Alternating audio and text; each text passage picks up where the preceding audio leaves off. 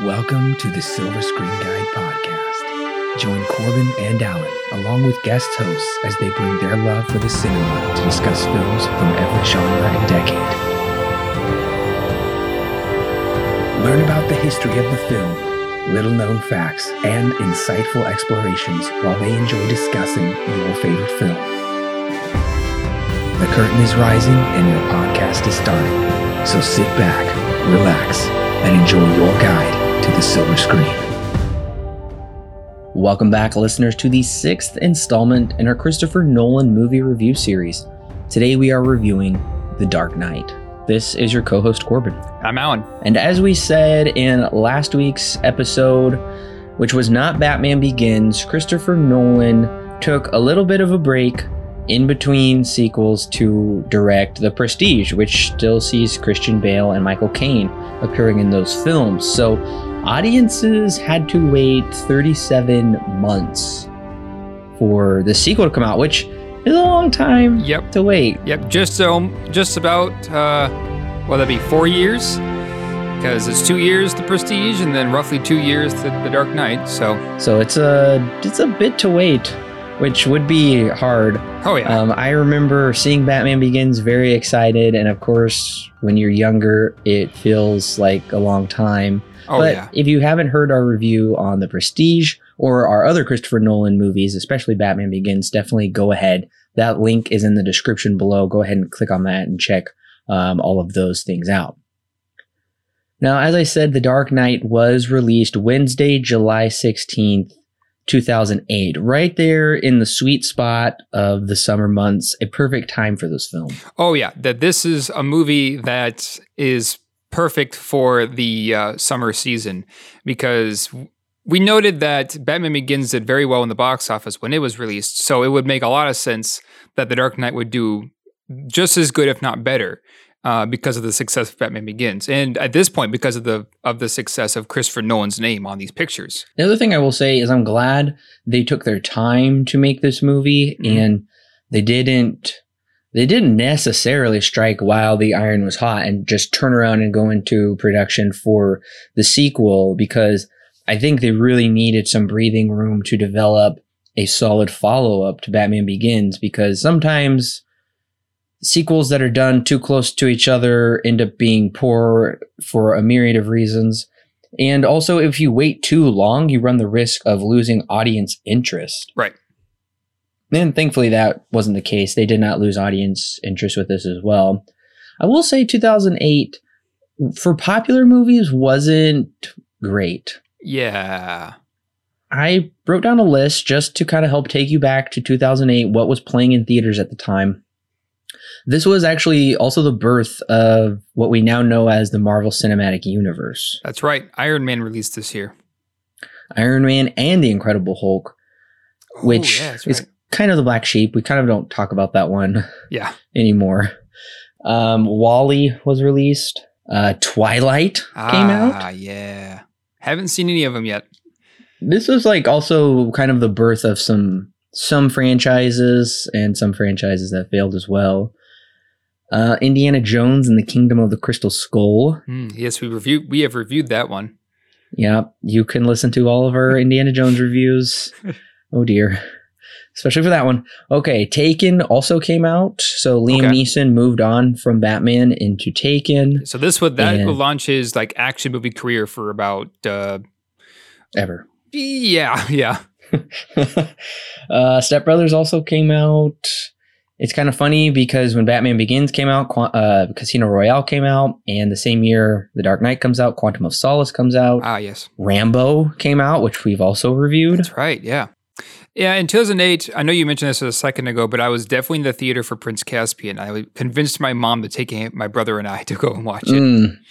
Yeah, that's a. I I think it's a good one. yeah I think that has been the only time I've seen it I haven't re- been able to return to it quite yet I want to but I haven't Oh. done it yet Now, this film is written by Christopher and Jonathan Nolan. His brother is writing with him. You'll notice that David S. Goyer is not writing. He does get story credits, though. okay And Hans Zimmer and James Newton Howard are back to score the film. Oh, it should be noted too. I since we're just briefly on the topic of score, I do have the vinyl of this composition. Oh, My cousin wow. gave it to me for my birthday a few years ago. that is super nice. That would be amazing to listen to. Yeah, it's pretty nice. Oh, Uh, yeah. We'll talk about the score later, but they they really did an incredible job on the score.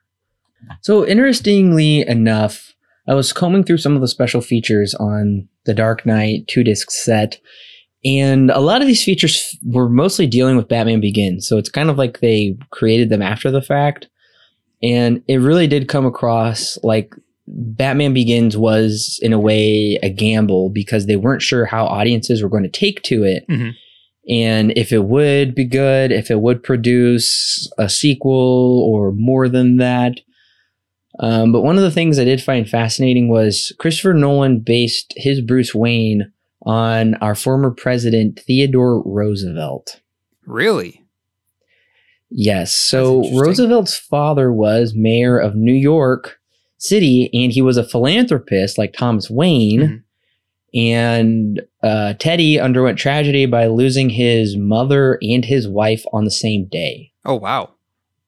Yeah. And so then he went to the Badlands to die, essentially, but he regained his purpose and he returned to New York to become the police commissioner. And he would go out at night, literally fighting crime. That's interesting. I didn't even know that that was a thing. I didn't know that was a thing at all, but I know when Christopher Nolan came to the producers, he said, Teddy Roosevelt is the key to understanding this character. He's our model. Yeah. And it is surprising when the title for this movie came out because they didn't call it Batman 2, Batman Begins 2, Batman The Dark Knight. It's just simply called The Dark Knight, which, if you have a passing familiarity with the character, you know that is something else he's called. Right. Yeah. And I know that this would be, uh, of course, the name is very iconic because this is considered now, I guess you could say, one of the greatest movies of all time, as well as many would consider it the greatest superhero movie of all time as well. Oh, absolutely. Yes. And that is definitely reflected in how it was reacted by critics and audiences. Because at the time, critics gave this film an overwhelming 94% Oof. approval rating, certified fresh, and that is the highest uh, critic rating on Rotten Tomatoes no one has received. Wow. And also, the audience score is 94% as well, which um, I should note that is actually tied with Memento and Batman Begins. Gotcha. Okay. Now, critically on Metascore, it has an 84. Which is a little bit lower, I guess, than I was expecting, but I mean, it's still Mm. very good. It's a jump from the Prestige's 66. Yeah, that's true. That's true. And yes, um, it's an 84. I believe Batman Begins was like 70. I think you're right. Yeah. So it's a leap from Batman Begins. And I think that's kind of the story here is that this is critically heads and tails above Batman Begins. Right. Oh, yeah. Surprisingly enough, audiences on CinemaScore did not give this film an A plus. Really? Was it an A? They they gave it an A, but no A plus. And I should note that that's the same exact score audiences gave Batman Begins. That's interesting. And so at the time when this movie was released, audiences initially saw this film is equally just as good Yeah. as I, Batman Begins. I, yeah. According to those who uh, did the CinemaScore survey. And it still held the same uh, audience score on Rotten Tomatoes as Batman Begins. Mhm. But this film has gained prestige a lot over time. Uh, it currently holds a straight nine Which on IMDb. is absolutely insane. Yes, that because- is super rare. Oh yeah, I think this is. It's like what number four on the top 250, right? Mm hmm Number four. Yeah, because it's like uh, Shawshank Redemption, then the two Godfather sequels, and then this. So that's insane. A we this is the highest rated movie we've reviewed so far on this podcast. That at least IMDb wise, a straight 9.0 is extremely rare. Um, and as we've noted, the movies that are in, in these top spots are ones that have been there since almost the beginning of time and probably will never move from their spot that high in the list. Oh yeah, and this is clearly Nolan's highest IMDb rated film, and it also has the highest uh, spot on the IMDb top 250 for Christopher Nolan's films. Oh yeah, and I know that when this movie first came out, it was actually number one uh, on the top 250 for a while, Mm, and it mhm. screwed everything up for the top like 10, 15 spots because originally it was The Godfather and The Godfather Part Two were the top. And I think Shawshank Redemption wasn't too far behind it. It might have been number three. And then Dark Knight came out and screwed all that up. So next thing you know, Shawshank Redemption is number one, then the two Godfather movies, and then The Dark Knight. So at a time, Shawshank Redemption was not number one. And it also should be no surprise that this film definitely had a strong presence at the Academy Awards. Oh yeah. Oh yeah. So it was nominated for eight Oscars. Which oof, that's a lot of Oscars, especially for a guy who's kind of continuously been at the Oscars the last few years. Yeah, he was just at the Oscars for his previous film with The Prestige. And also, um, he was there a couple years prior with Memento. Yep. So this is Christopher Nolan's sixth film, and across six films, his six movies have garnered 13 Oscar nominations. Which is yeah, that's pretty insane. And most of them are from The Dark Knight.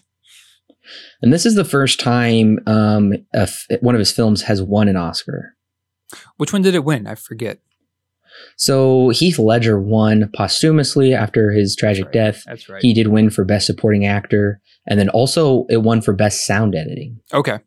And I mean, this is this is actually a really big milestone in Academy Award history and cinema history because this is a genre film, and even more than that, it's a superhero film. Yeah. And that um, that really doesn't happen. A superhero movie going to the Oscars. Yeah, it never has, and very likely might not in the future because superhero movies are very much made for the audience, not necessarily for the Academy. You'll get nominations here and there. I think Avengers is, uh, at least in the last couple of movies, have gotten at least a nomination for for visual effects, but I don't think it's ever won anything. That's about as far as I go. Visual effects is about as far as those big Hollywood pictures go with the Oscars, if they win it at all. Exactly. And it took a lot of people by surprise when Logan, the X Men film, Yeah. that got best adapted screenplay. Right. But that is a movie some would say is akin to The Dark Knight, where it's not trying to be this comic book movie. Mhm. It's really trying to tell a very emotional tale. Right. It was also nominated for cinematography, film editing, art direction, makeups and makeup, sound mixing, and visual effects. Okay. I gotta say, I'm surprised this movie didn't get nominated for Best Picture, Best Director, or Best uh, Adapted Screenplay. Yeah, I'm a little bit surprised that it didn't get the best, at least the best picture nomination for 2000. Though I guess in this case it would be the Oscars in 2009. But yeah, Especially considering Black Panther got the nominee for Best Picture. but you know, we don't really talk about that. yeah, this would have been the year that Slumdog Millionaire won Best Picture.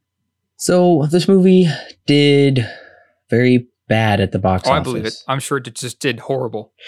I'm completely kidding, of course. This movie did jaw droppingly well. I don't think anybody could have predicted how well this movie did Oh, financially. Yeah, it, I remember the num- I remember hearing the numbers at the time. If I'm not mistaken, was the highest grossing superhero movie ever, which is Oh, yeah. no surprise technically, I guess. No, this was the highest grossing superhero movie ever. It was also at the time the highest uh, domestic grossing movie ever.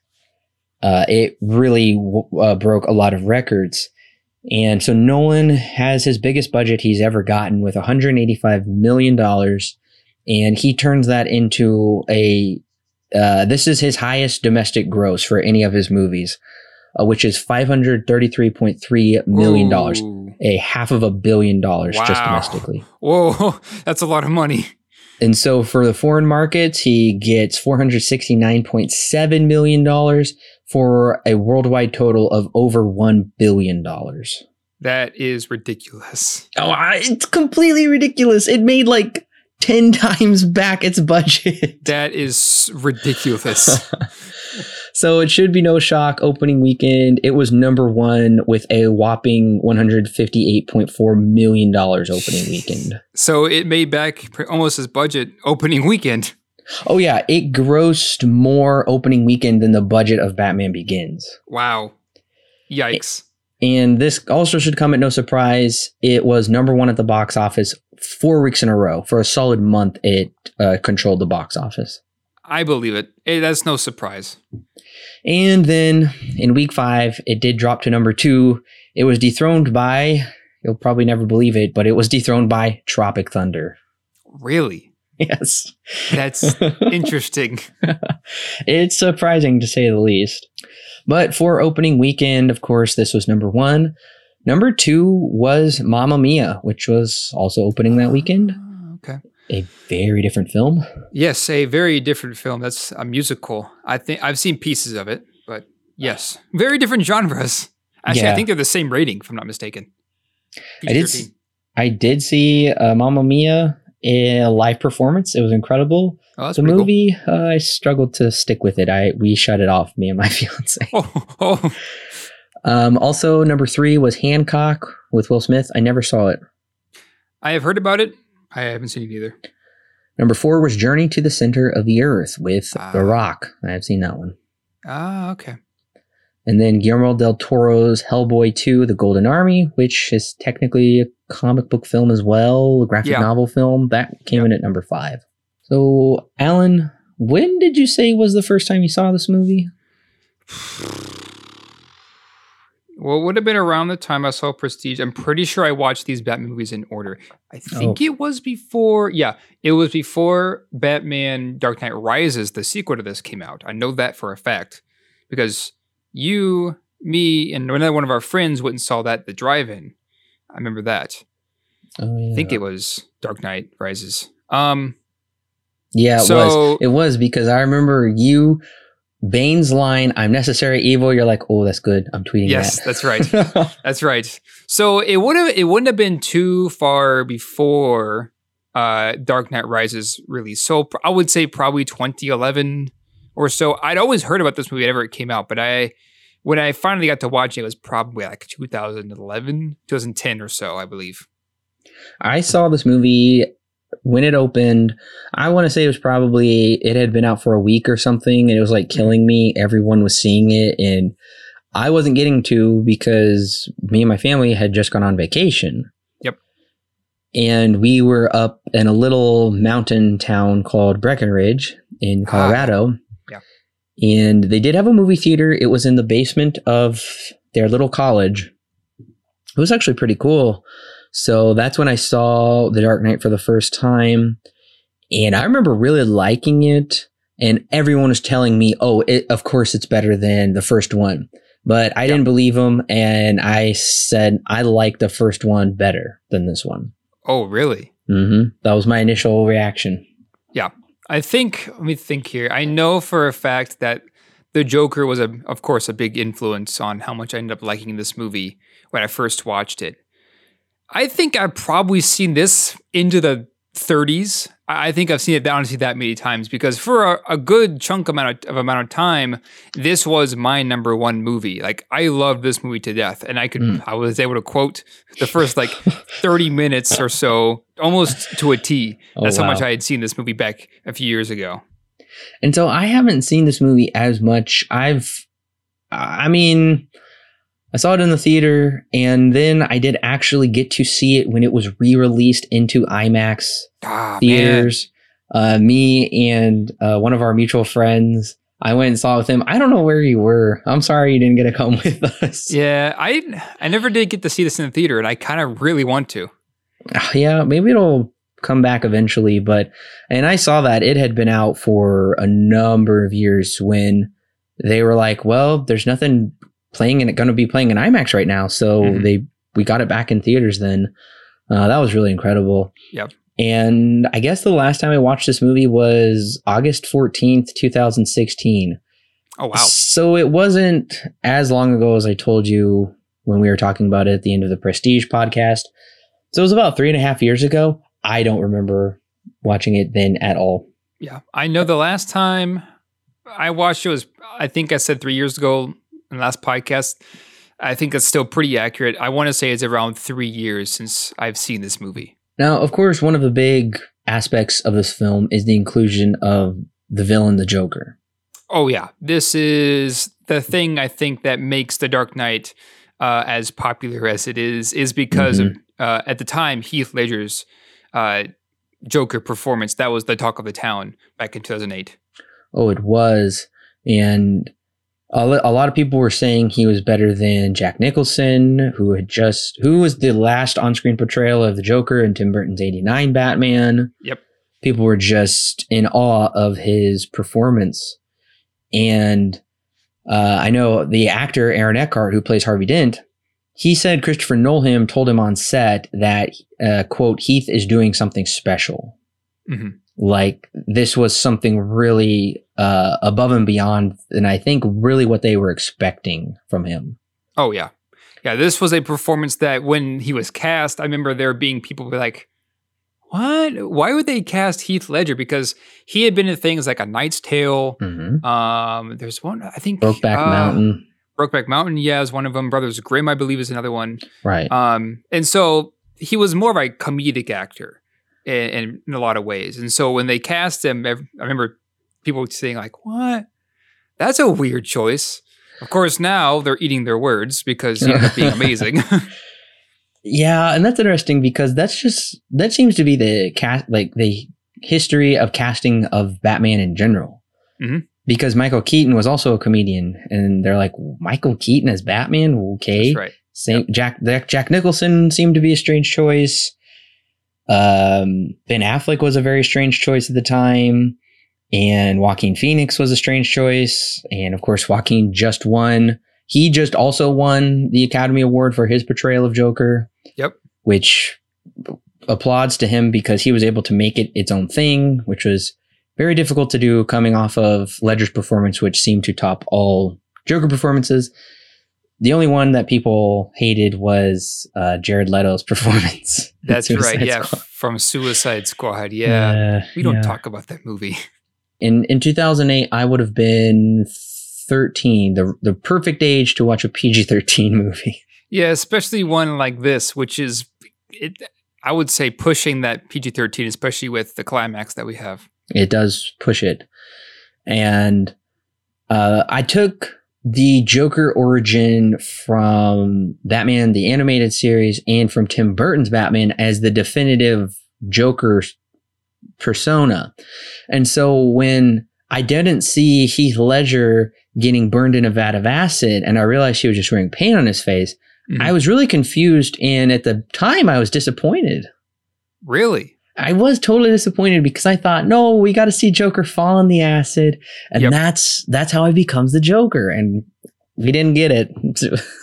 in hindsight, I'm glad that's not the case for this movie. Yeah. yeah. And of course, as I mentioned earlier, very tragically, Heath Ledger did pass away on January 22nd, 2008, after filming was complete and six months before the film premiered. And this happened due to a mix of drugs leading to an overdose. Yeah, I do remember that when preparing for the role as the Joker, he would lock himself, I think, in a hotel room, if I'm not mistaken. Yes. Um, and would essentially get himself into the character of the Joker there. So. And it's very I when I think of Heath Ledger, I think I don't think of him as the Joker because he is unrecognizable in the role. Oh yeah. Yeah, he definitely is unrecognizable. And it's weird because I'm pretty sure he's Australian. And uh, I always think of his role in 10 Things I Hate About You. Yep. Oh, yeah, that's right. With and, Julia Stiles, right? Yeah, he does. He yeah. stars opposite Julia Stiles. And um, also, another Batman cast that will be in the next movie is Joseph Gordon Levitt is in that movie. That's right. Yeah. And it's weird because I always think of Heath Ledger in that, and his hair is about the same length. He always mm-hmm. sometimes had this longer hair, but he was, uh, he had an Australian accent, a kind of a deeper voice, and a very charming guy. In this, he completely changed his voice. It's so incredible how he changes his voice in this. Oh yeah, yeah. His his entire performance, like I mentioned earlier, is incredibly iconic. uh, because this was the thing that I would say helped th- this movie become as popular as it is now is because of the performance of the Joker. He's the main villain here. If the performance didn't work, there would be a big issue. So this is the thing I think that really helped The Dark Knight just launch into great, uh, tremendous success. I would say in the box office. Uh, yeah, absolutely. His performance and also his death shortly afterwards Yeah. did Yeah. give this movie did give his performance i i don't know i don't want to be insensitive but almost this mythic quality of Mhm.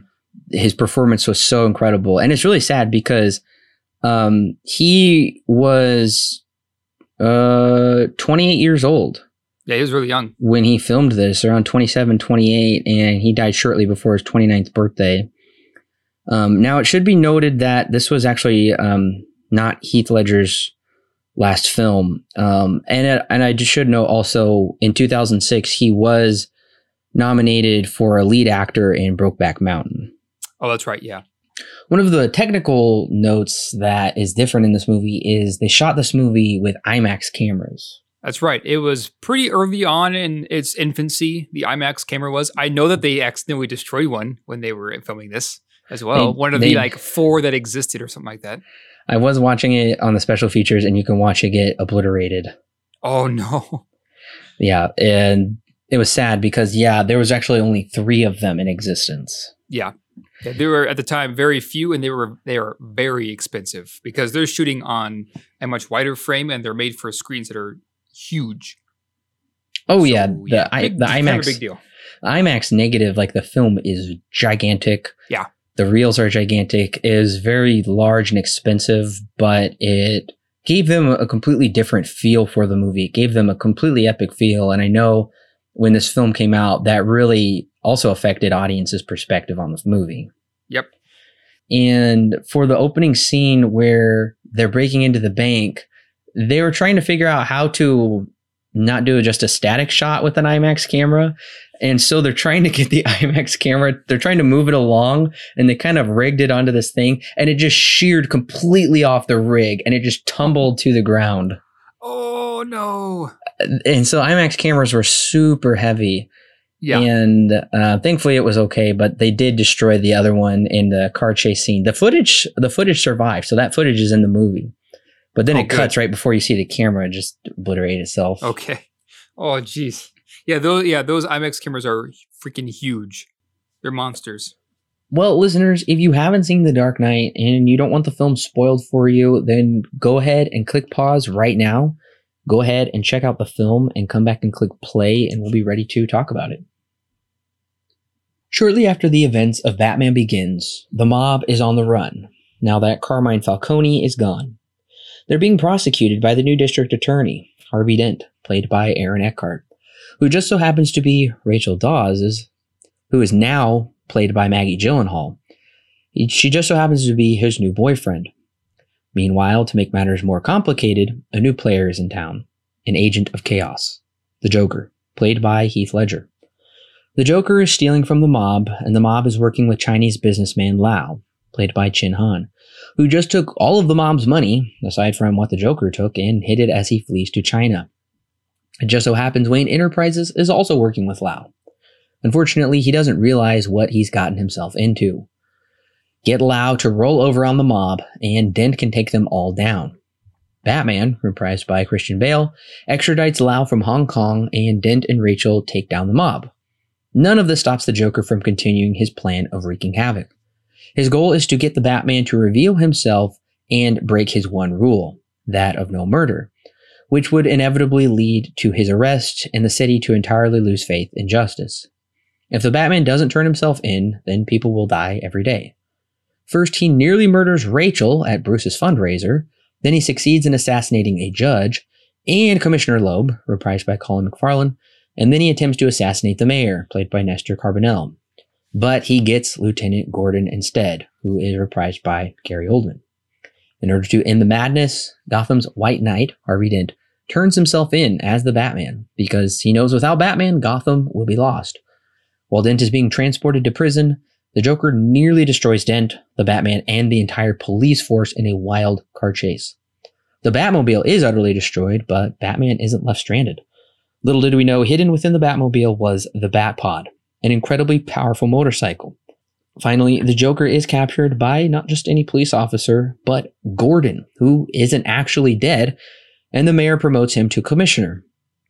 While in custody, the Joker reveals to Batman that he has Rachel and Dent captive in separate warehouses, thanks to the dirty cops Dent earlier warned Gordon about. Batman chooses to go after Rachel, who he still believes is waiting for him after Gotham doesn't need the Batman. And Gordon goes after Dent. Unsurprisingly, in the Joker's sick mind, he mixed the addresses up, so Batman saves Dent, and shockingly, Rachel perishes. Later, Bruce learns that Rachel wasn't going to wait for him. She was going to marry Harvey, because she realized Bruce would always need Batman. While this is happening, the Joker stages his escape and plans one last test for the citizens of Gotham. Now, if Batman's identity is revealed by anyone other than Batman himself, he will blow up one of the hospitals in Gotham. He visits Dent, whose face is partially horribly disfigured from barely escaping his explosive captivity. It is during their meeting Two Face is born, and he goes on a killing rampage of those involved in his and his hopeful wife's ruin leaving his victim's fate up to chance. The Joker's final test is getting a majority of the citizens of Gotham out of the city onto ferry boats, and that's where he plans on the haves and haves not utterly annihilating each other. One ferry boat is filled with private citizens, the other is filled with Arkham's worst criminals. In similar fashion to Rachel and Harvey's test, he gives the detonator to the citizens and the felons. Who is worse? The Joker is banking on when fear completely overtakes people, then they'll lose their morality and will ultimately kill to preserve themselves. Except the Joker is wrong. The felons throw away the detonator, and the citizens just can't bring themselves to cross that line. Speaking of such, Lucius Fox, reprised by Morgan Freeman, is helping Batman find the Joker through the use of a highly illegal spy technology. Fox assures Batman as long as his tech resides at Wayne Enterprises, then he won't be there. Thankfully, once Fox types his name in, after using it, the machine self destructs. After the citizens of Gotham choose to retain their morality, the Joker's supposed plan going awry causes enough distraction for the Batman to barely apprehend him before the Joker can fall to his death. But the night isn't over. Two Face has now kidnapped Gordon's family and taken them to the place where Rachel died. Batman arrives shortly after asking Two Face to hold responsible those involved, to which Two Face replies, Fair enough. He shoots Batman and then points the gun at himself. But Batman jumps up and takes him over the building, causing Dent to perish. Both Batman and Gordon realize that if they allow the citizens to know Dent became a murderer, then the Joker would win. People would lose hope in the goodness of humanity. If the best of them fell, then all hope is lost. So Batman takes it upon himself to become the villain. He's not the hero the city needs right now. He will take the blame for the greater good, as the police chase the Dark Knight into an unknown world that hunts the bat as credits roll. Oh boy. uh, so yeah, it's a very dense plot, but kind of like the same with uh, Batman Begins. I wouldn't say that there is one wasted moment in this story that is two and a half hours long. Everything that's here is here for a reason and is extremely important and integral to the overall plot. Yes, this shows that we are in the hands of a master storyteller that is able to take because this movie is like 153 minutes or something really long like that. Um, it's really getting up to that, getting close. I count the two hour and 45 minute mark as a very long movie. Yes. And it's getting close to that mark. But like you said, this is a streamlined narrative that is really purposeful. There's no excess fat. There has a clear goal in mind and they just go for it. Yeah. And I noticed I noticed the last movie, one of my main criticisms of it was that I found the first half to be really interesting because of how it explores all of its main themes, that mostly being fear. And I noted that in the last half, while they still do explore that, it's something that I feel they focus more closer to action than they did, you know, building those main themes. Here, I thought they did, I thought Christopher Nolan did a much better job at both exploring the ideas and the main themes of the movie, that being chaos versus order, and then but also stringing along different action scenes to keep the action going and keeping that flow so nice. So that was something that I noted this one time around, or this last time around, is that I felt this is a much better paced movie, especially when you compare it to Batman Begins. Oh, it's much better paced, and it's also able to keep its emotional resonance throughout the of yeah. the runtime. I would say, and especially once we get to the halfway point, which you said is the gigantic chase with yeah. the semi truck and the helicopter and the SWAT cars and the Batmobile. Once that happens, then it's just this like downward spiral of desperation. Oh yeah, yeah. They blow up a hospital. Uh, they uh, toss everybody on ferries.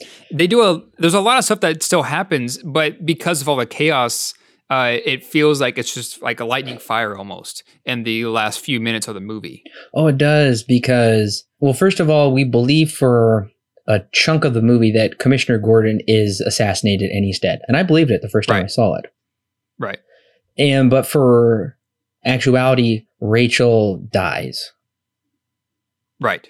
And that shocked me. That completely shocked me. They were going to go there, especially because you thought that she was going to be with Bruce, you had a lot of hope for them, especially in the end of Batman Begins. And then it's like, surprise, we're pulling that rug out from under you, and she yeah, dies. And, and, there's even a scene really early on when uh, Bruce is uh, throwing the fundraiser for Harvey Dent, and they have the conversation outside where he says maybe, you know, Batman might not be needed in the near future. It might be honestly be Harvey Dent that takes Batman's place. And so we get start building that uh, that emotional connection between the two of them and how it's become more complex because Rachel's kind of moved on and she's now focusing more on Harvey Dent. So even if he was to give up Batman and give it and have Harvey Dent take more or less his place, Rachel might not be there for him. So it's really it makes it they, they're uh, the relationship a little bit more complex, especially when it gets to that moment when she dies. It's very, very sudden and has a very big impact because that's kind of the hope that Batman had leaving the last movie, and now it's gone.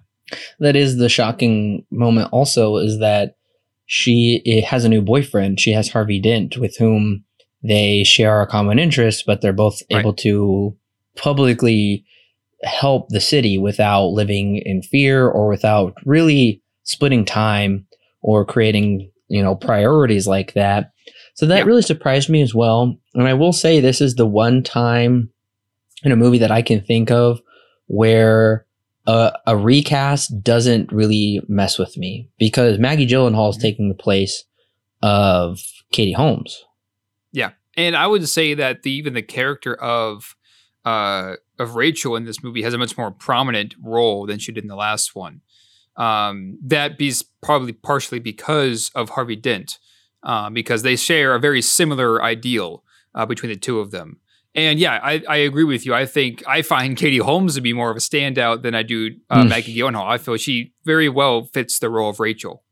Watching them in this close proximity, I did miss some of Katie Holmes' qualities because this Rachel feels like after undergoing the experience in Batman Begins, she's much more jaded and yeah. a little more cynical on how things are going to turn out because she tells Bruce, she says, "Don't make me your one uh, hinge of normalcy." Right.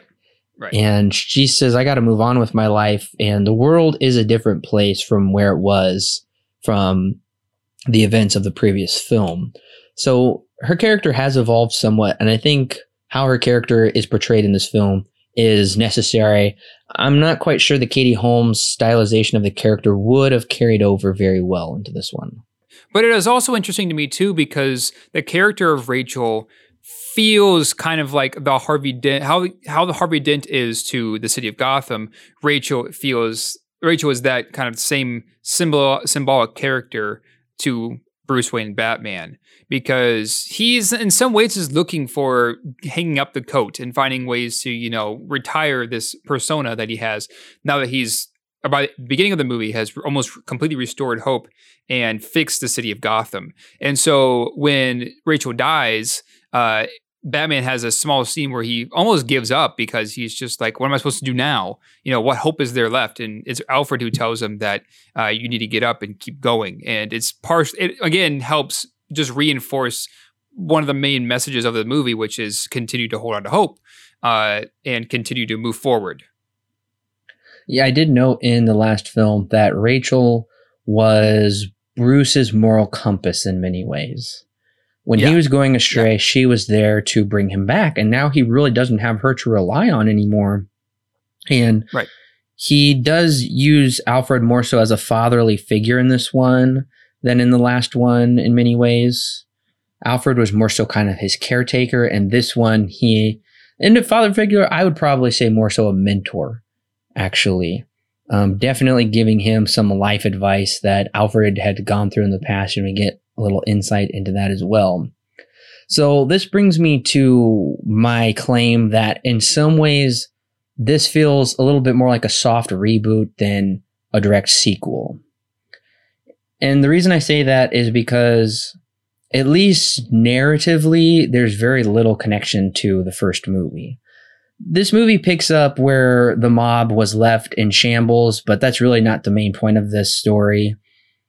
Um, and I would say that if you're really not paying close attention to this whole mob subplot, and I, yeah, I would call it mostly a subplot. Um, I would say that it doesn't quite, um, it doesn't quite I, I would see the connection because I never, whenever I would watch this movie, I never saw any connection to the mob and Batman Begins and the mob in the Dark Knight. I just, it's just not something they really want you to focus on.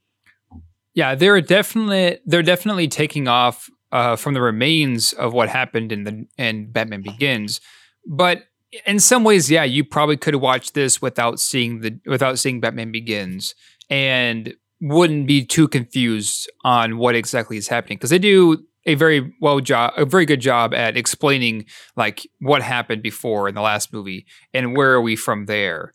So in some ways i guess i can see why uh, this would be considered somewhat of a soft reboot but i think that if you're going to watch The Dark Knight, you might as well watch uh, Batman Begins because you also have the Rachel subplot that I feel is also very important for the character of uh, Bruce Wayne Batman.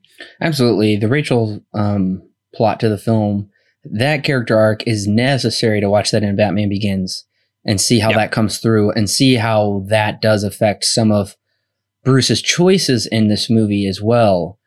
Um, but it I feel like you definitely could watch The Dark Knight and not know about Batman Begins because this they do such a good job of of containing this story within yeah, itself. Um, and you do you got new characters. We're introduced to Harvey Dent first of all as a new character, and the mayor plays more of a role.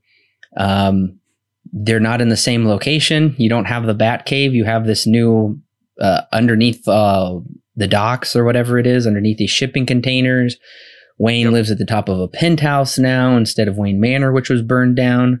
So that's something I do appreciate is there are arcs, but these stories are contained within themselves. So they do right. kind of nicely lead into each other. And I would say the biggest thing, the the largest departure is, well, aside from a brand new bat suit, which I really like, is the color palette is completely different in this movie. Yeah. Yeah, it is. Yeah, because in Batman Begins, there was a lot of like yellows. It was more so focused on this dirty griminess of Gotham and a lot of close up shots as well. But The Dark Knight uses a lot of blues and yeah, a lot of day are, shots too.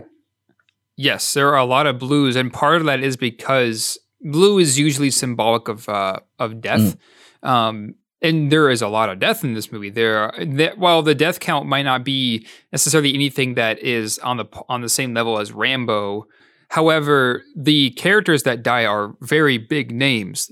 One of them being Rachel, another one being the police commissioner, uh, and uh, for a, a, good chunk of the movie, Gordon as well. So the death count here, while it may seem rather small compared to some other movies that have also pretty rather big death counts.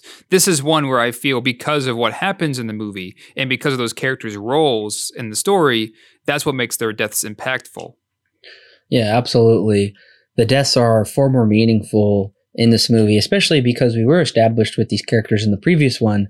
And usually you get, usually characters die at the end of the second film in a trilogy, maybe if any character is going to die, but not throughout the movie. And that's just that Yeah. feeling of panic and chaos that really grips the film. And uh, I do like they carry over some of those themes from Batman Begins, such as when um, Ducard or Ra's al Ghul says the the word is panic or the keyword is fear, talking about Yeah. that a lot as well.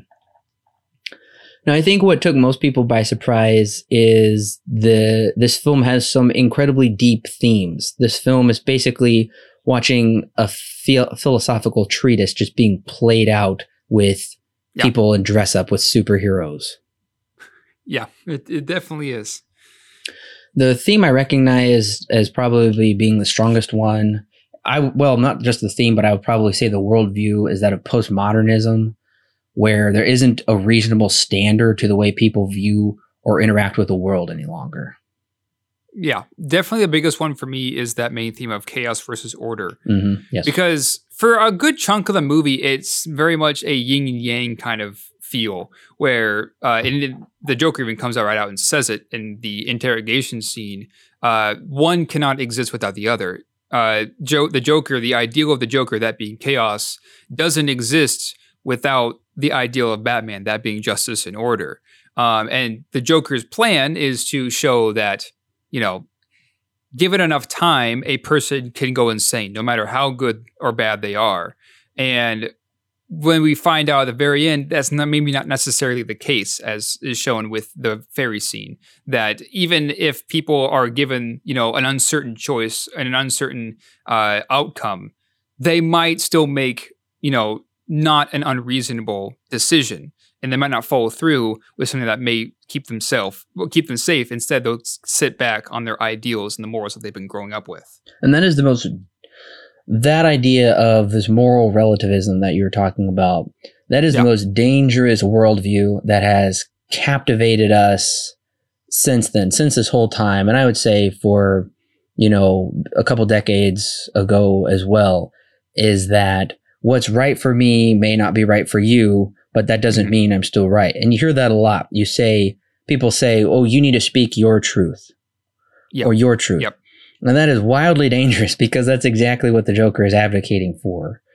Exactly. He, he is saying that in a nihilistic world where um, order doesn't matter, then chaos has to have the same amount of weight to it as well, the same amount of um, value to it, essentially. And it's interesting too because the Joker's plan is interesting because usually, you know, the villain of a story wants the same outcome or wants the same insert thing here that the hero wants. Uh, the only difference between the hero and the villain, or one of the main differences between the hero and the villain, is what they believe in and how they go about that, right? Here, the Joker's, I guess, uh, goal is to, as he says, disrupt the established order and everything will become chaos. His what he's going for is just complete chaos in the city, right? And that's really about it. Only thing he's here for is just to mess with Batman. And that is all in and of itself extremely dangerous because without a clear motive as to what kind of what thing he wants, it he becomes a very dangerous idea and a very dangerous person. So th- there's a great scene when uh, the Joker gets all the money back from Lau, sets Lau at the top, and then just burns it and says, "Yeah, I'm not here for the money. I don't care about the money. What I'm here for is to make a statement. What I'm here for is to change the way that Gotham works. I'm here to disrupt everything." And that's I think what makes the Joker so captivating is we don't know where he comes from we don't know exactly what his goals are. All we know is that he's here to just disrupt what has already been set, and that's all. And that makes him his character in some ways a lot of pretty scary. And it's, yeah, exactly, because it's scary because we can't reason with it. Exactly. it, yeah. it doesn't make any sense because usually these people are going to hold the city for ransom or steal all of their money for power or to take over to have some sort of Mhm. control and he says that's not my goal at all my goal is to simply just to destroy everything i'm Yeah. going to burn it down and I'm going to revel in the chaos that ensues. And I'm also going to prove a point, the point that you brought up earlier, that given enough time and positioned in the right circumstances, that good people will become evil. Mm-hmm. That it will ultimately devolve into what Nietzsche called survival of the fittest. Right. And that's right. exactly what we see uh, played out time and again throughout this movie in increasingly worse situations where more and more people's lives are at stake. Like with Harvey and Rachel, it was one person, but then he puts people on ferry boats where they're literally yep. stranded and he says, now they get to decide who is it going to be. And in all likelihood, um, I'm wondering who would actually, if one of them did choose to blow the other one up, would they blow themselves up or would it be the other boat? We don't know. Yeah, it's very hard to tell what exactly that outcome could have been. Uh, now, obviously, the outcome is uh, that neither boat does it. Um, the criminal boat throws the detonator into the water, and the boat with the innocent civilians, they just, the guy who picks it up, who says he's going to do it, puts the detonator back in the box and sits back down because he can't bring himself to, I guess, take on that responsibility of killing however many criminals, even though, as he says, they've had their chance uh, they might as well we might as well survive instead of them, but can't bring himself to actually fulfill that.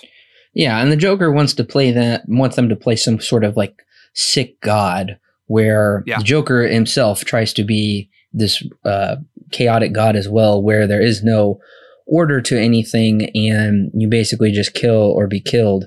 And what's even more fascinating is in some ways the Joker forces uh, and and it's because he does bring about this radical postmodern world, and he forces our heroes to adapt to that in ways that are unethical, yeah. that aren't right. And I think that's the best of that is portrayed there towards the end, where Batman has to use this technology to spy on people in order to find the Joker and then the Joker is getting cops to come to his side in some ways by saying if uh, whoever's going to kill Kyle Reese in the next 10 minutes, then I won't blow up that hospital or something. Right. So we see a cop right. about to shoot an innocent man. And then Batman has to fight the SWAT team in order to save innocent lives. And Gordon pulls his gun on Batman. And uh, it, it just all gets so out of control. I mean, it's, it's utterly brilliant uh, oh, yeah. how how uh, they write it and how it's all played out and how we become so intensely emotionally invested in all of this. It's it's crazy. It's amazing. Yeah, it's it's absolutely insane because everyone's always talked about how well written the Joker is, and that's absolutely true. Because what the Joker stands for isn't something like we've just been talking about, cannot be reasoned with.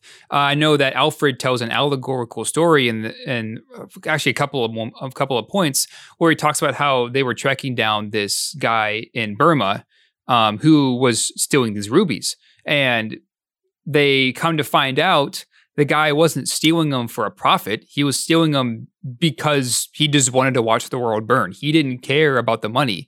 He didn't care about the wealth that he would gain from stealing whatever he stole.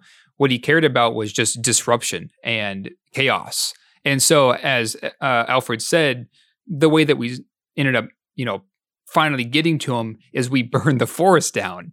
And that finally led us to you know actually end up apprehending the man. And that's kind of what happens here with batman uh, in some ways where he has to not only unethically uh, construct that x-ray or sonar machine that he has from uh, that lucius planted that idea of but at the same time he in some ways killed Harvey Dent when he tackled him and pushed him over that ledge at the very end yep. in order to save Commissioner Gordon's, I guess, family at that point. Mm-hmm. Um, in order to save his family, it's unfortunate. It's an unfortunate that he was had he had to do what he had to do, but that was the only way that he could stop it.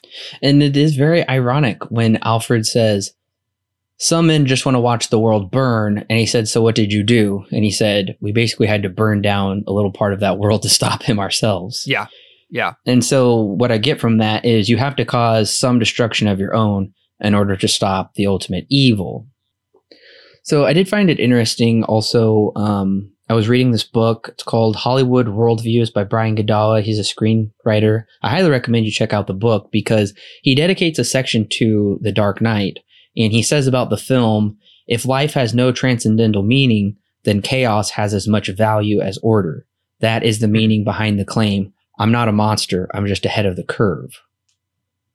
So Joker's trying to basically really push this nihilist worldview. And he even quotes Nietzsche when he says, whatever doesn't kill you makes you, he says stranger, but the actual quote is stronger. Right. Yeah. That's, I mean, that the whatever doesn't kill you makes you stronger is a pretty famous quote mm-hmm. as well. Yes. Yeah. And that does further play into that whole um, survival of the fittest. Mm-hmm. Um, but I do love the part in the movie where the Joker is ultimately foiled because he truly believes humanity will fall into evil. But the yeah. evil ones, the felons, do the right thing. And it's a really incredible moment of redemption and good triumphing over evil right there towards the end. Yeah, definitely. And I know also uh, one of the things they talk about is uh, that of Harvey Dent's reputation. Because Harvey Dent, at the this moment of the movie, this far into it, um, has gone from what Batman has always stood for, and in some ways becomes, in I, I guess physically in a lot of ways, becomes the bat becomes the Batman and turns himself in when he calls for the Batman's arrest. Right. So it's interesting to see how fast um, one. I guess yeah. I guess how fast and how far the Joker pushes uh, Harvey Dent to I guess, just go insane and go to a point where he's turned completely against the morals that he stood for maybe just a few days prior. And so it's really interesting to see um, here at the very end when we have when where they talk about how okay, well, what are we supposed to do about Harvey Dent's reputation if we if we expose that um, he did what he did at the very end of this movie, then that will break every uh, that will break the entire uh, city's spirit and it's in some ways maybe unethical, I guess, depending on how you look at it, that they decide not to tell the truth in the situation, mm-hmm. and they decide to look at the good things that Harvey did rather than what his life ended up, uh, unfortunately, ended up being. Yes, and that is one thing that that's one thing you got to wrestle with right there. Yeah, is um, when he says sometimes the truth isn't good enough. They need more. They need their faith to be rewarded. Mm-hmm. And so Batman's art does seem to indicate that he has somewhat compromised in his beliefs there at the end. The Joker has caused him to see the world differently, which in some ways means the Joker does have some slight victory by changing the good guy's worldview. Right. And I think that's I think that's I think what leads to this movie being so interesting to me is that kind of in the way that we talked about in the prestige how there really isn't a good character per se. There is it's kind of hard to pinpoint who exactly the protagonist and the antagonist is of the story. It's just two men having a rivalry for various reasons. Um, this one is kind of the same way. At the time that it ends it's kind of hard to say you know was every choice that was made by the good guys and the bad guys completely ethical and the right way of going about it it's it's hard to say uh, now, of course, there are def- more definite roles of good and bad in this movie than there is in the Prestige. But my my point is that when it gets down to it, you know, was what the heroes did and what the vil- what was what the heroes did in the situation a good thing? And as we've kind of been talking about, not necessarily. They had to go to some unethical moments or do some unethical things in order to stop that unmovable force, as Joker says.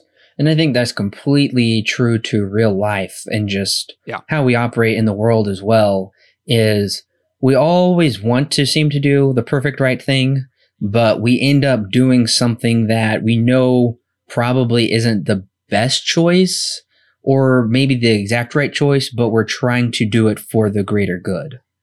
Right, exactly. And I mean, for instance, you could uh, use like, was it necessarily moral to drop atomic bombs on those people in Japan and they all died. But then you have to factor out if we would have done a ground invasion in Japan, so many more people would have died and the war would have right. went on even longer. Right. So in a way, this whole narrative is very much a microcosm of kind of like world his how like just like world history is played out. Like these are like archetypes of mm-hmm. characters and villains and uh, just truths of that have been throughout the world. And Oh, yeah. um, the one thing is though that I can't completely get on board with though is when he says that definite uh, postmodern, the ultimate kind of postmodern message is that sometimes the truth isn't good enough, and so instead of dealing with the fallout of Harvey Dent and uh, hoping to repair that, then they basically they can't really tell the truth. They have to make up a story that is close to the truth but not quite. And I find that interesting because we he dealt with that in Memento. Um, It's true. Yeah. Yeah. in Memento, um, uh, what's his name? He, uh, the guy with the must, Teddy. Teddy tells our protagonist here, he says, So what? Everybody lies to themselves to make themselves feel better. Right. And that film was used as like a caution, that was used as a cautionary tale about if you do that, then, you know, you're going to end up with some severe consequences. Um, but this seems to kind of go against that warning and say like sometimes it's necessary to tell a lie in order to uh, make things better. It's definitely something hard to grapple with, something I probably can't completely get on board with because it's it that seems a little cynical of Nolan himself to say we can't quite believe in the truth, um, especially in this postmodern world. We have to kind of believe in a fragment of it in order to make sure everything's okay. Yeah, it is an interesting ideal that he brings up here in the latter half of the movie.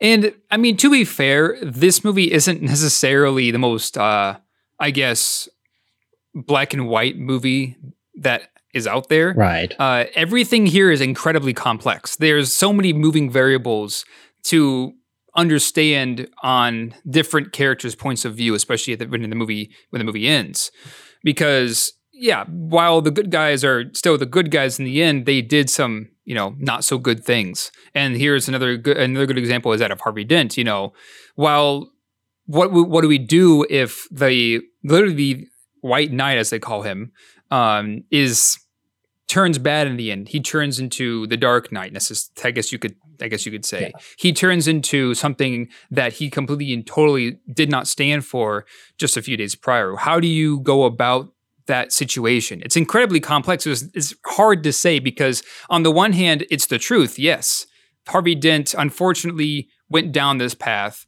partially because of the Joker, uh, and partially because of the events that happened to him. Um, but at the same time, he did all this, all these good things. It's it's really hard to say, uh, I guess, which path is the right one to go down. The truth, in my mind, seems like the better path. But what's the outcome of that going to be? And as they say, the the city might actually fall into the Joker, what the Joker was going for all along. They might not be very okay with, you know, Harvey Dent not being the White Knight that they had thought that he was. And at the same time, Batman taking the blame, I really loved because that's also very much a Christ narrative in a way. Yeah. Is this transcendental figure who is still very much relatable to people and is directly intervening to essentially save their world as they know it. He takes on the sins for which he did not commit at all. Yeah. And that's And I would yeah. say, yeah, and I would say that that's the way that this movie goes about, I guess, expressing some of these ideas is it does, in the end, kind of leave it up to partially audience interpretation and audience's beliefs because everything here is just a bit too much too complex to find, I guess, not necessarily where the director lands, but like who was right, what is right, what exactly is the good thing, best thing to do in the situation. And that's exactly what Nolan wants us to wrestle with here at the end Yeah. of the movie is how do we deal with truth in the world? Uh, are you just going to believe your truth? Are you going to believe in a standard and a variation of it? Ultimately, I will say this movie does come down on the side of redemption and that very much Christ narrative as well. So I, I really love it for that. And we also have to remember this is the middle of a trilogy. Right. So if Nolan would have just left, if he had not made another Batman movie after that, I would be pretty disappointed because I would ultimately say this is not a satisfying ending. there's it's not a very rewarding or fulfilling ending to have it this way. Um, and when we get to the Dark Knight Rises in a couple weeks, we will talk about where ultimately that worldview that we're left with here, where it leads to and how it's changed because it's very different. It has very different Yeah. um, Yeah. ramifications and how people deal with it in the next one. Exactly. A couple other um, themes and worldviews I saw was this is also a portrayal of America's war on terror. Yes. Yeah, that's it's very much uh, I would say the Joker is kind of like the personification of of that. Yeah. Uh, I think it's kind of hard to miss, especially in 2008. Um, I think it's kind of hard to miss. Definitely domestic terrorism as well. This was also when Occupy Wall Street was occurring, Yep. um, which is clearly has a lot of parallels to that as well. Also, I'm thinking of the Patriot Act, which was when the government, in order to stop terrorism, they basically had to skirt around the Constitution and invade Yep. some of our privacies, um, just like Batman is using our cell phones to spy on us here at the end of the movie. Um, also, definitely some like free market capitalism versus just the economic destruction of anarchism. hmm Yeah, so there's a lot crammed into this movie, but it all Oh, plays yeah. out so well. There's we could go on for another couple hours probably dissecting everything in this movie.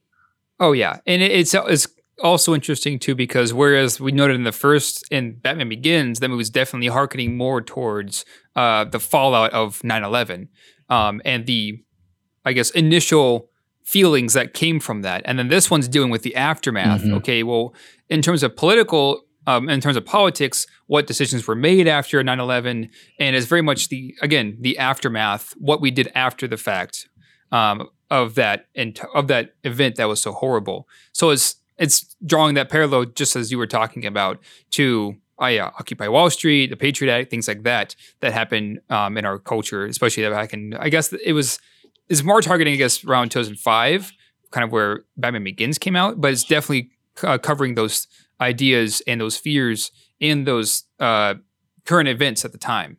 Yeah, and of course 2008 was when we had the economic that was around the time of the Yep. economic recession, the housing crisis. The economy was in the tank and so I think a lot of people well, a lot of adults especially would have resonated with what they were seeing in this movie. Definitely.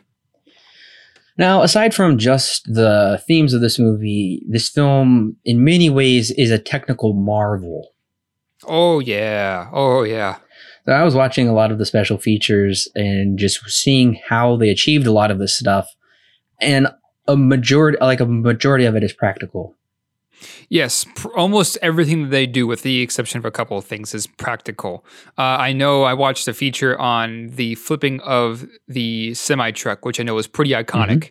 Uh, that happens on the South Street, by the way. I walked down that street before, um, where they actually where they flip the semi. They put like a grill on the front, and they like uh, they tightened against or they tightened the uh, the trailer so it wouldn't you know flop around when it flipped over, and they actually flipped it. Yep, they did. Yeah, It's it's it's pretty cool actually how they did it. they actually flipped a semi truck, which was crazy.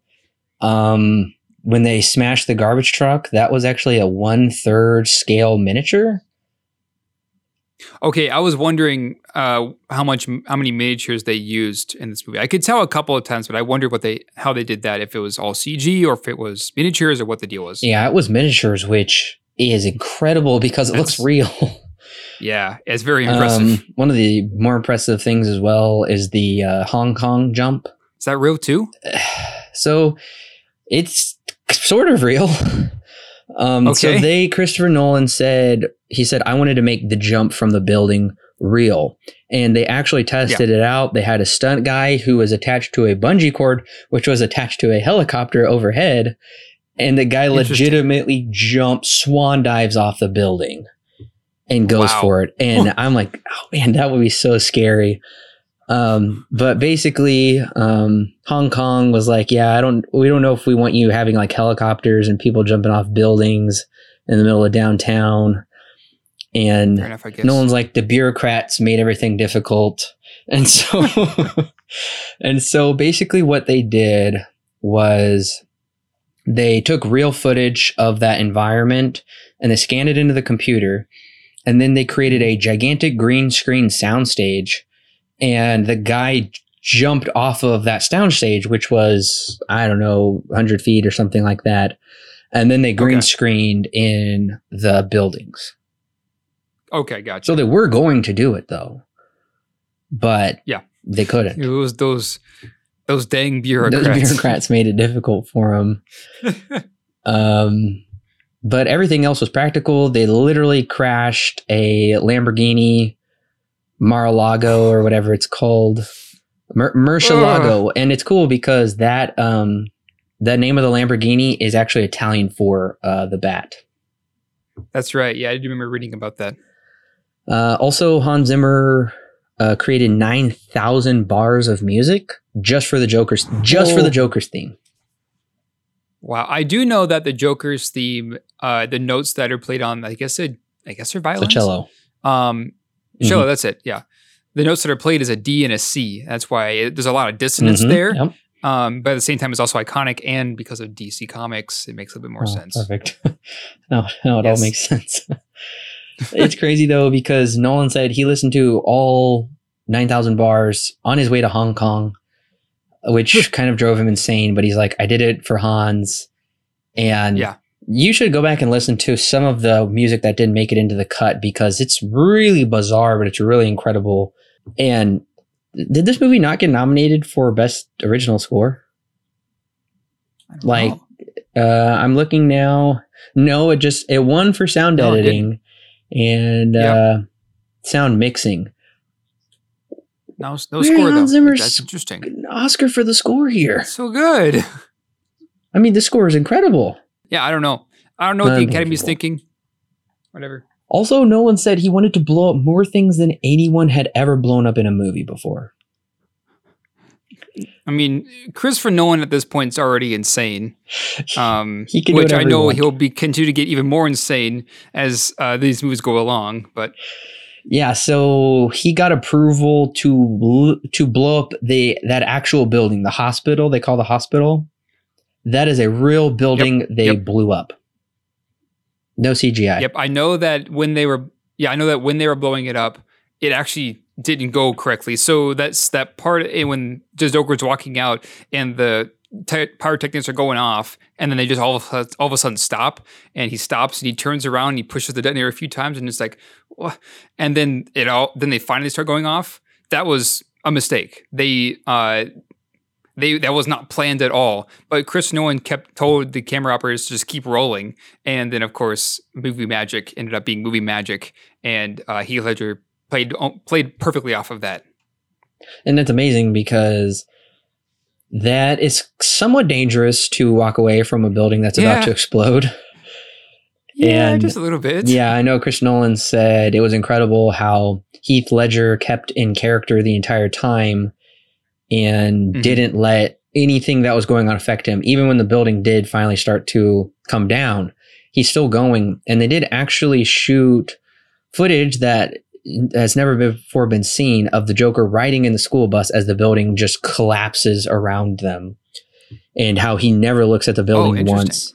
And they thought that was really cool how he just doesn't care about this destruction. He doesn't look, doesn't find it fascinating. They ultimately felt it didn't work with the movie, so they probably made the right choice.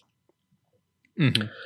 That's, that's interesting. I haven't heard about that. hmm Um, the other thing is, Christopher Nolan did want to redesign the Batsuit completely before Batman Begins, but he basically said we just didn't have enough time with when we talked to the studio and the sh- when the film was supposed to begin shooting and going into production and whatnot. So this was their opportunity to completely redesign the Batsuit, and I gotta say, it looks so good, and it makes the Batman Begins suit look, eh, not so good. Yeah, I mean it's it's kind of funny because the new suit is used for most of the movie. So in the opening scenes when Batman has his old suit on, and compared to the rest of the movie, it's like, oh, okay, it's an interesting choice. yeah, he, I always forget about that. He does have a different suit between Yep. films. Mhm. My favorite parts of this movie are the chase on Wacker, on Wacker Street, the underground chase.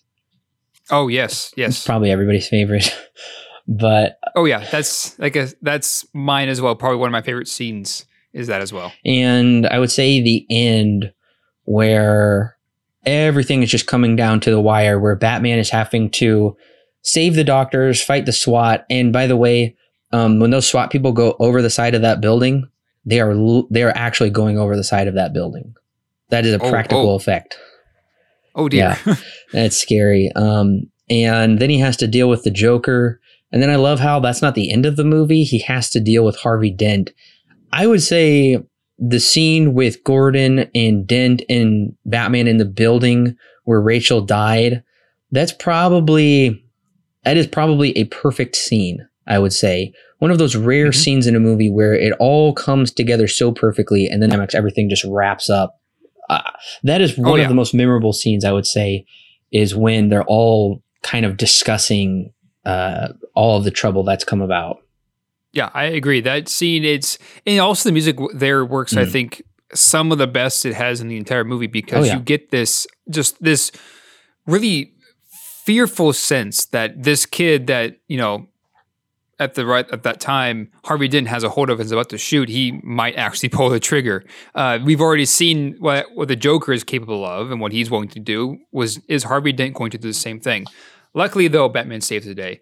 Um, but there is this sense that I felt um, when I was watching it for the first time. I was like, oh crap, maybe he'll actually, maybe Christopher Nolan will actually go there. Maybe he'll actually pull the trigger and kill a kid. Mm. Um, it felt like he could do it. It felt like he he might be thinking about it. Of course, he doesn't, but does a really good job at building that suspense in that scene.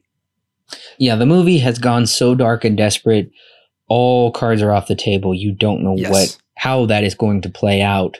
Right. And just that utter like desperation and sacrifice there at the end is really incredible to watch unfold. And I do remember one of my viewings a few years back.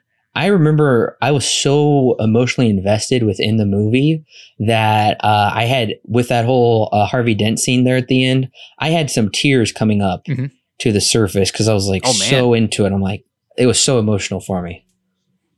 Yeah, I believe it. The closest thing that I'll say to being bad in this movie is some of this like exposition spilling moments or just like philosophical treatise speeches we basically get feels like Yeah. somewhat unnecessary where and once again yeah. it's like you can't have a movie with Michael Caine in it without story time with Michael Caine. of course. Yeah. The wise and all powerful Michael Caine. And there's nothing wrong with this with this story whatsoever, but sometimes it's like he has the perfect story in a Christopher Nolan movie to fit the situation. Um, like in The Prestige, he talks about sailors he knew that were drowned. And then in this, he talks about burning down the jungle. There's just those times where it's like, wait, stop. We got to have these characters talk. Like when the Joker and Harvey Dent talk in the hospital, and the Joker basically explains his entire worldview and everything he believes in. I love the speech. I love the dialogue that is written, but at the same Mhm. time, it's just like, okay, what you, you're talking so long here. Yeah, no, I, I agree. They're kind of like in Batman Begins. Um, it's also not as bad. There is a lot of exposition spilling with a lot of these characters, um, and part of that is the as the I guess the argument could be made. Part of that is because this movie is so complex that sometimes they just have to spell it out so you understand it. But it is still a problem that I have is some of the dialogue, not all of it, but some of the dialogue of this movie is very in your face, uh, on the nose. Then I guess what I would, uh, I guess what I would consider to be dialogue that is a bit more subtle. So Alan, what is your rating and recommendation for The Dark Knight? One of my fears coming back to this movie after being away from it for a while is I was afraid that my, I guess, 30 plus watchings in the past would affect my viewing experience now, where I go into it having liking it more because I've seen it before, because it's familiar, because it's nostalgic. So that's already kind of hard for me to get away from in the first place. But it is a movie that I think I found to be more interesting now than I think I have ever that I have ever thought about because as we're talking about, while there are a lot of really interesting themes here, they're also incredibly complex. There isn't exactly a a concrete answer to some of the things that are brought up here. And I think that's what makes this movie so interesting to me. And maybe even why I keep wanting to return to it back in the past is because I want to experience I want to experience this again, but at the same time I want to see something more. I want to maybe dive deeper into a character, think more on as to why they are the way that they are. So in that sense, it's a 10 out of 10 because the di- the way that the story is, was written, just like pretty much every of all of Nolan's previous movies, is master class. I think he's getting much much better as a storyteller the more he makes movies. And so far, this is absolutely without a doubt the best Nolan has produced so far. So yeah, I still love this movie. I still have some criticisms of it, uh, that being mostly the dialogue. Some of the editing can be kind of mm, weird here and there, especially when it comes to the action scenes.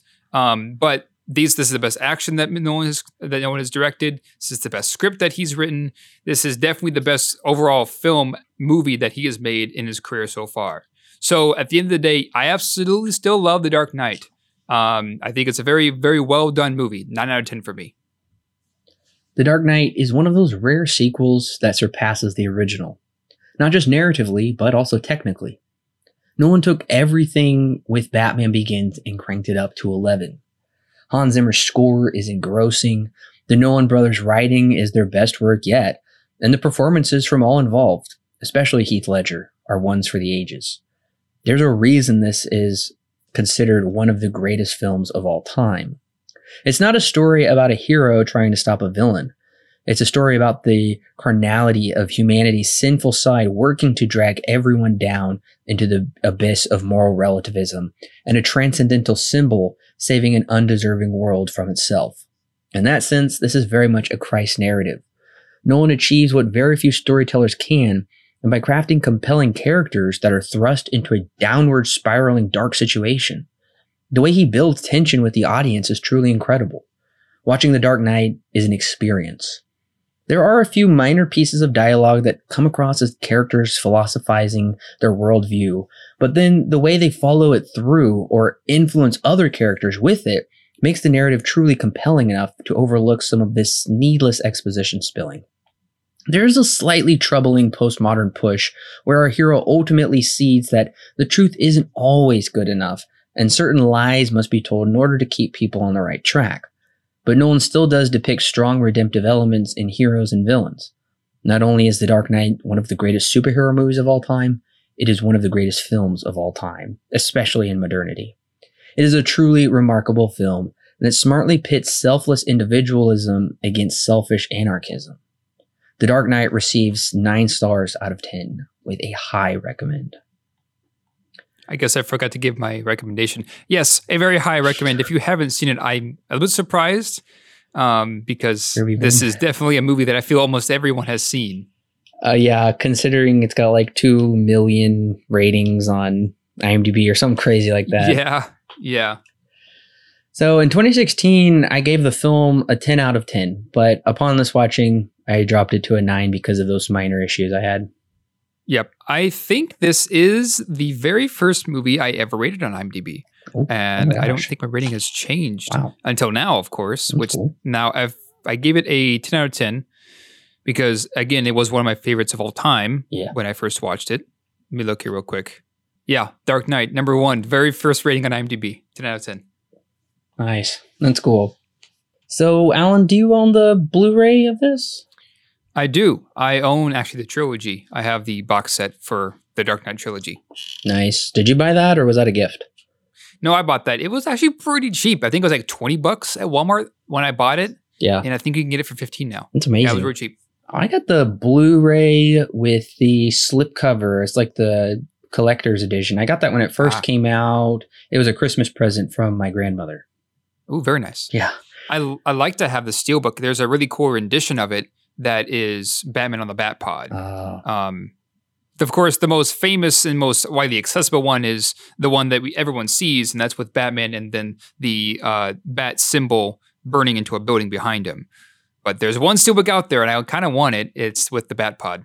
I wish that my cover was Batman with the Burning's bat symbol behind him, but mine is Batman uh, leaping out of a building on the Bat Pod.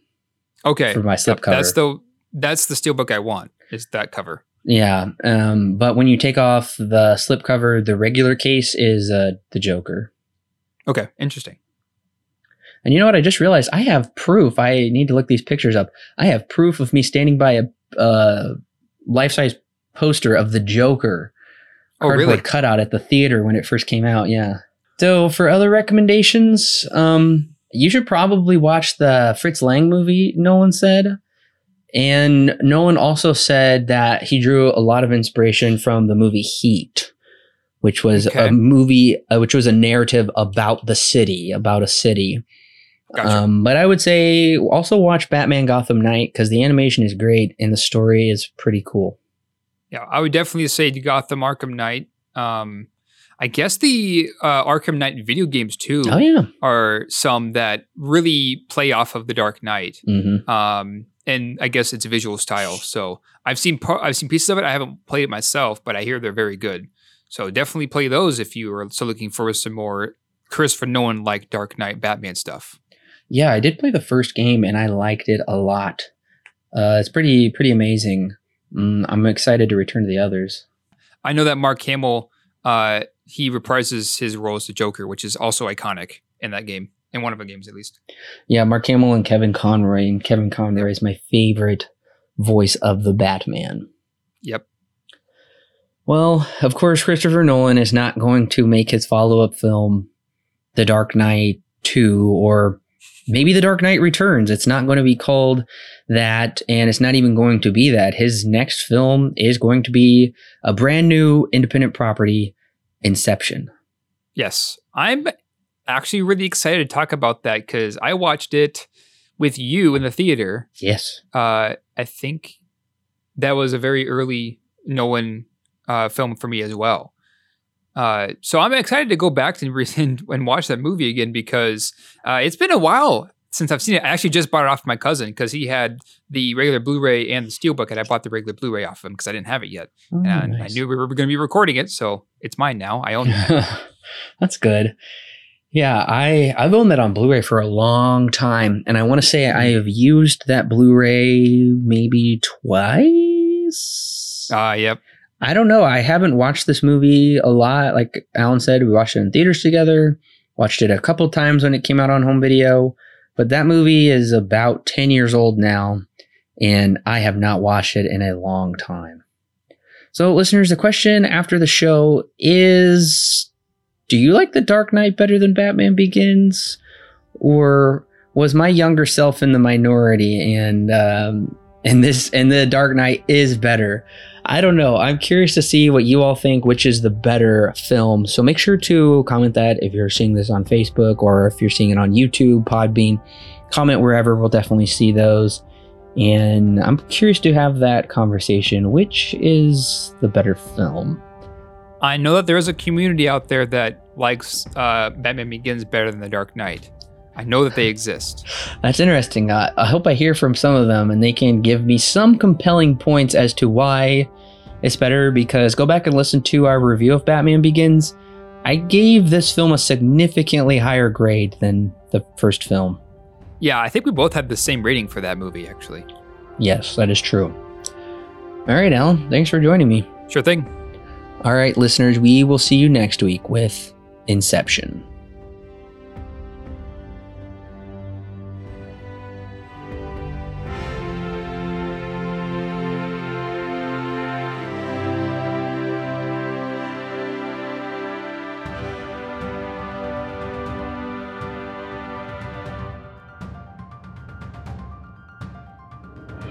Hey listeners, it's Corbin. Don't forget to check out the exciting links in the description below that will connect you with more great movie reviews for your listening pleasure and our YouTube, Facebook, and Twitter page.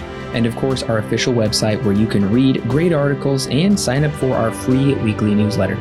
Also, if you want exclusive bonus content such as extra movie reviews, movie commentaries, and our thoughts on the latest movie news and trailers, plus more, then check out our Patreon page. It's a great way to help keep this show free, and it gives you great content that's yours to keep. All of that and more is found in the description below. Don't forget to subscribe whether you're on YouTube, Apple, Google, or Stitcher, or your favorite podcast service. And while you're at it, please leave us a five star review so other movie lovers can more easily find our podcast. We love talking about movies and we love talking about them with you. So don't forget to share with your friends and family. And we'll see you next week, listeners.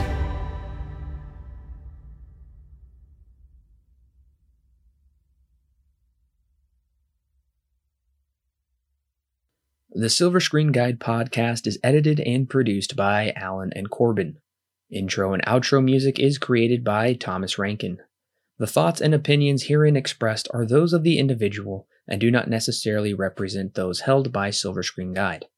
Silver Screen Guide is not affiliated with any company or individual involved with the creation of this movie or TV show. No portion of the podcast may be used without express written permission from Silver Screen Guide.